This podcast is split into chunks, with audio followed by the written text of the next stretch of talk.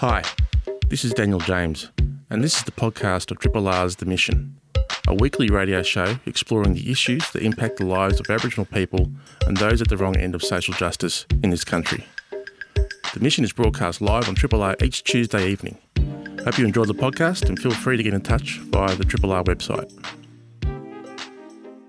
Good evening and welcome to episode 000124 of The Mission. My name is Daniel James. I'll be your host through to 8 this evening, broadcasting to you from Radio City Docklands, which is on the Wurundjeri land of the Kulin Nation. And I pay my respects to their elders, past and present, and I remind everyone listening that this always was and always will be Aboriginal land. Um, thanks for tuning in. If you're a regular listener to this show, welcome back. If this is your first time listening, welcome. This is a show about social justice for those people at the wrong end of the social justice arc in this country, and in particular, First Nations people and communities. Anything you hear on tonight's show, you can go back and listen to or revisit on Triple R website, rrr.org.au, or you can download the Mission podcast by simply searching for it through your favourite podcatcher. Uh, on to tonight's show, shortly I'll be joined by Karinda Taylor, CEO of First People's Health and Wellbeing, which is an Aboriginal, Aboriginal community controlled health organisation. We'll find out how the Aboriginal community is coping in some of Melbourne's hotspots around the city of Hume and uh, down at the start of the peninsula around Frankston. Uh, so stick around for that conversation as well, it's a very important conversation, obviously, given today's numbers. But before we get on to all of that, I just wanted to draw your attention back to an issue we covered right at the start of the pandemic. That issue being the threat posed by the virus if it were to get into Victoria's prison system. The reason why we raised that here on this show, of course, is because Aboriginal people are wildly overrepresented in our justice system. Therefore, if the virus takes hold in our prisons, then it's more likely to affect Aboriginal people disproportionately than the rest of the prison population. The reason I mention this now is because today it was revealed that as we sit here, there are 36 inmates and 15 staff members that have tested positive to COVID 19. 16 of the positive prisoners are in the Melbourne Assessment Prison, 11 are at the Metro Remand Centre, 5 are at Ravenhall Correctional Centre, 3 at Dame Phyllis Frost Centre, and one COVID 19 positive prisoner at Port Phillip Prison. I don't know why they all don't call them all prisons. They're all prisons, not remand centres and um, uh, correctional centres and the like. They're prisons. Uh, the government said that 62% of prison staff in Victoria were fully vaccinated against COVID 19, with 52% of inmates having received two doses. Now, organisations such as the Victorian Aboriginal Legal Service have been pleading with the state government to put measures in place to address this totally foreseeable crisis. Prisons have the same risk profile as aged care settings, and while much has been done to improve the readiness of that sector, and rightly so, the same cannot be said of our prisons. So, therefore, this risks decimating the Aboriginal population in these prisons. And I'm sad to say that anecdotally, there has been a degree of hesitancy amongst prisoners. Uh, I was out at the Dame Phyllis Frost Centre earlier this year to co host the 3CR's uh, Beyond the Bars broadcast. And back then, there was some hesitancy amongst some of the some of the prisoners. So let's hope that's changed since then, because it actually absolutely needs to change. Otherwise, children risk losing their parents, their aunties, their uncles, all needlessly.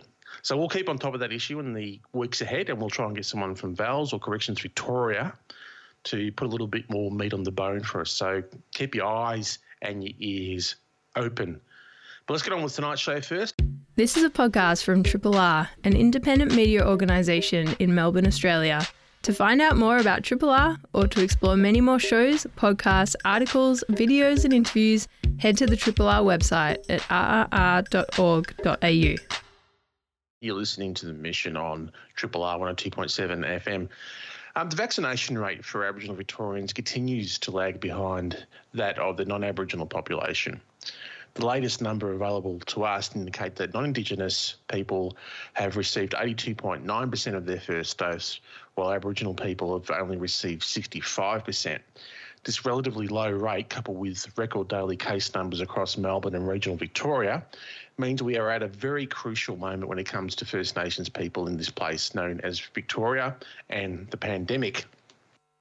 Now, if you're a regular listener to the program, then you would be aware of the tremendous work being done all over the place to get vaccines in Aboriginal arms and to give people the chance to be informed about the choices they make during this health crisis. Well, one of those health services in the thick of the fight against COVID is First People's Health and Wellbeing. First, Health, First People's Health and Wellbeing is an Aboriginal community-controlled health organisation servicing um, service aiming to improve access to affordable primary health care in urban Melbourne.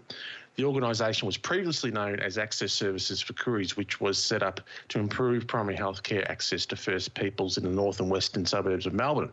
In 2018, the organisation expanded to set up a clinic in um, an area with unmet primary health care need in Thomastown. To reflect this development, the name of the organisation was changed to First People's Health and Wellbeing.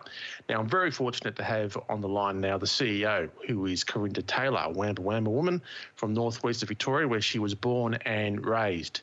Uh, Karinda is a registered nurse and a midwife and has over 15 years' experience working in various health settings. And like I said, I'm very pleased to have Karinda on the line now. Karinda, welcome to Triple R. Hi, Daniel. Thanks for having me. Absolute pleasure. Thank you for uh, taking the time out uh, this evening. Um, tell us about uh, the service area of your organisation. Um, where where do you have services, and um, what communities do you serve?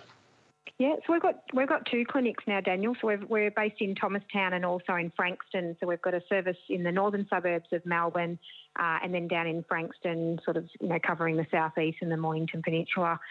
Um, uh, fairly new in this space of primary healthcare. Um, Thomastown opened in, in late 2018, so about to celebrate its third birthday, and and Frankston um, just 12 months later opened up. So just sort of responding to community demand and, and unmet health need across sort of Metro Melbourne. So, in terms of Thomastown and, and, and Frankston, what, what does the, the community look like there? What, what's the socioeconomics um, the social demographics of it, I should say, um, in terms of age and um, you know occupation, how how are people going in those areas? Well, where do they fit in the scheme of things?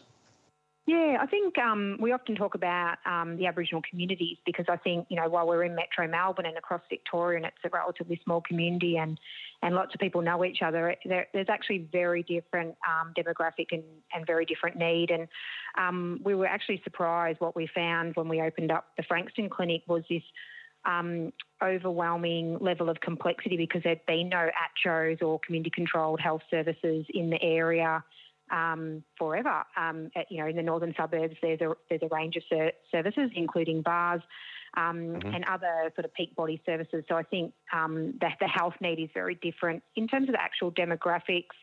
Um, you know, around half of the Aboriginal population is under 25, and that's sort of across the board. And you know, that that sort of sits in line with our patient numbers.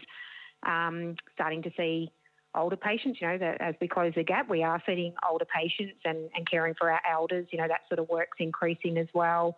Um, but the majority of work is still sort of, you know, mid range around 25 to, to sort of 55 year old uh, people. And I guess the fact that the, the population is such a younger population, and that's true of the Aboriginal population across Victoria. Um, yeah. That's had, that's had an impact on, um, I guess, the vaccine rollout.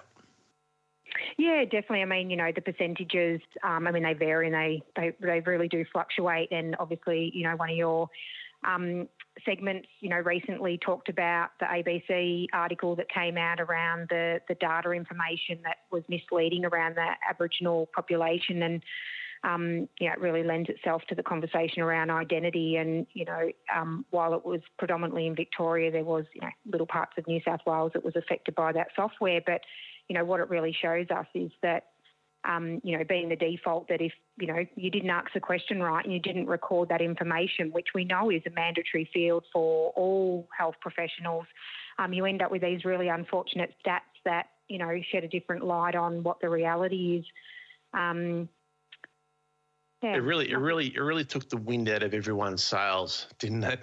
We we thought we were, um, you know, ahead of the curve on this and doing better than the mainstream population, and then to have that rejig data just because of a uh, a glitch in the software program, and it was way around. It was, was you know centered around the way the question was asked and the way that um, you entered the data into that particular software software program.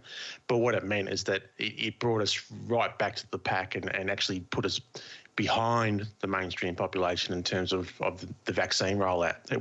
Did you find that particularly deflating?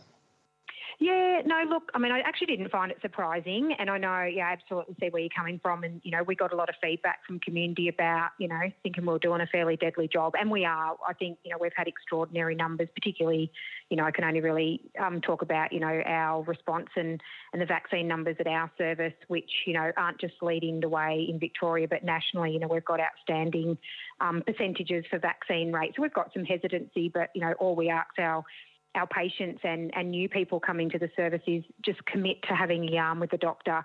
Um, you know, I think uh, in terms of the way ACCHOs, you know, care for their patients, you know, we don't do five minute medicine. We spend that time, we build the rapport. And so some of that hesitancy has been addressed by just saying, you know, you entrust in us and work with us in genuine partnership every other day.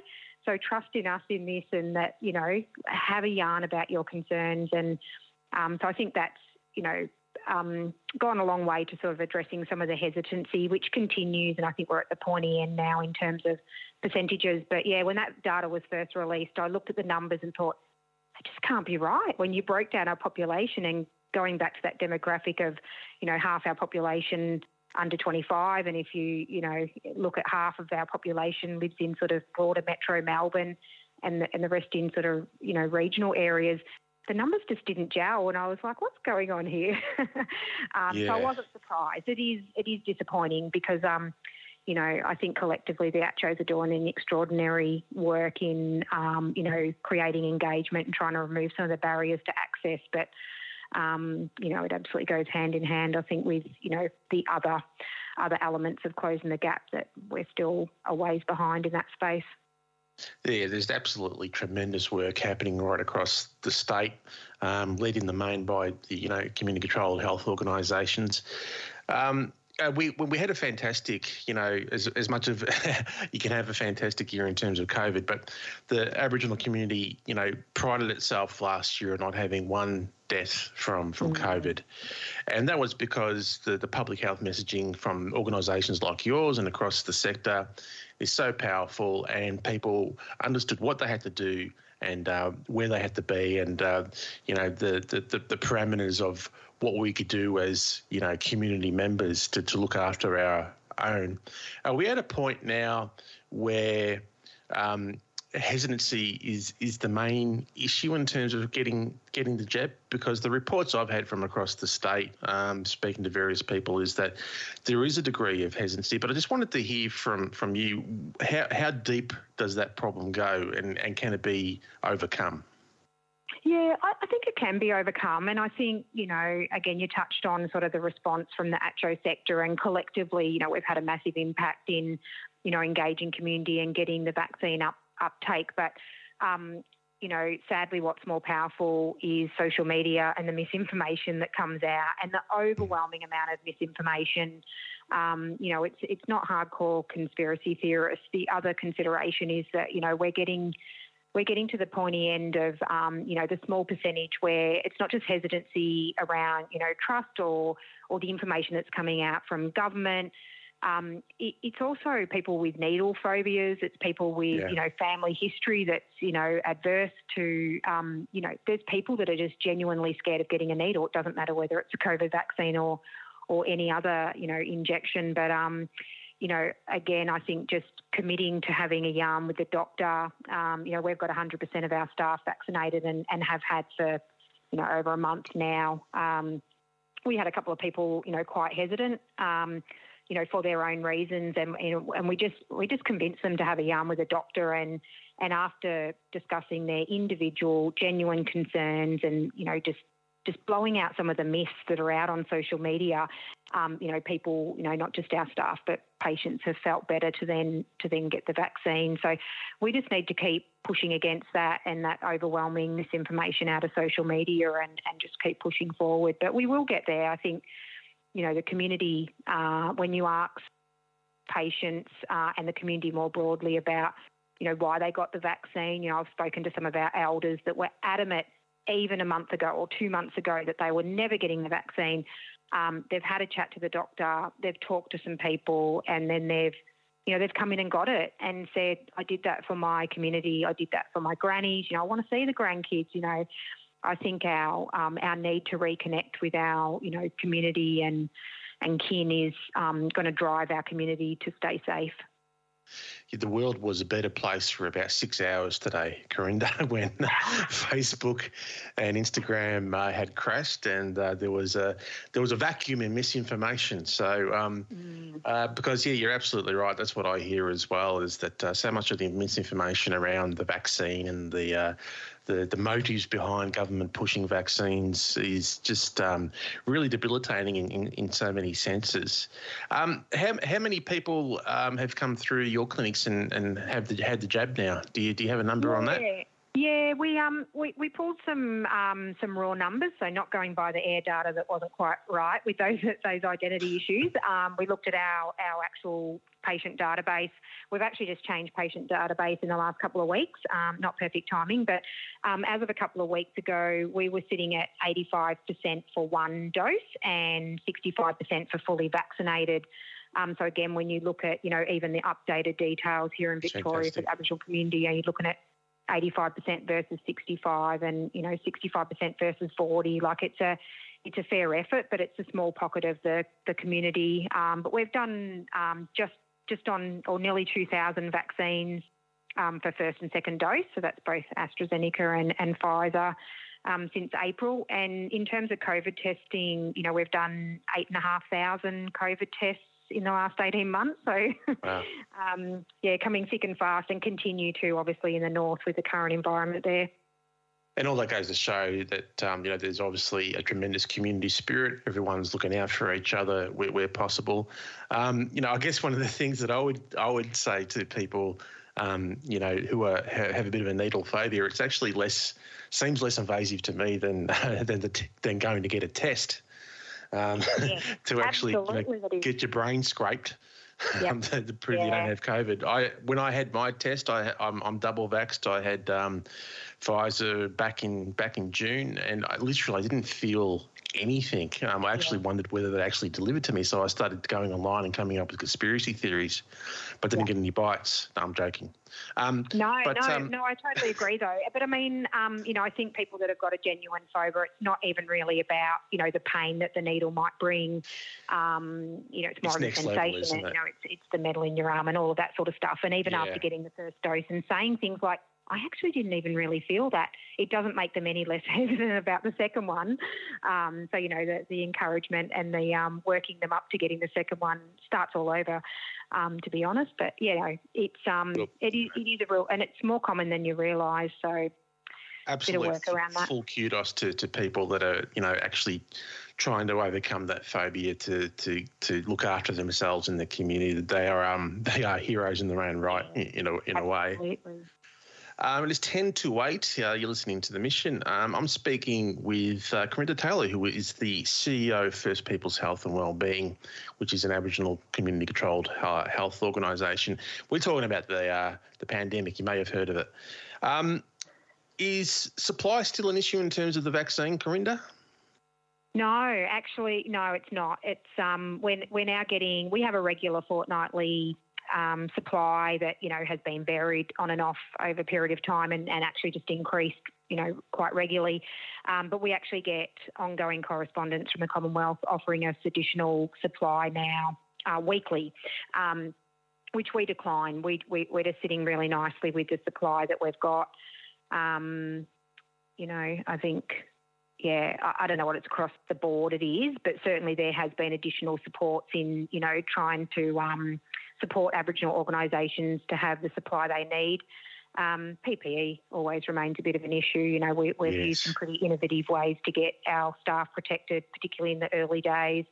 Um, at one stage, we were sourcing uh, full full covered gowns uh, from the catering company at the MCG. So we've been very uh, innovative in the way we protect our staff. At one point, um, less of a concern now, but you know it, it's sort of ongoing, and you know there's significant cost behind some of those things, which is you know things that we constantly have to weigh up.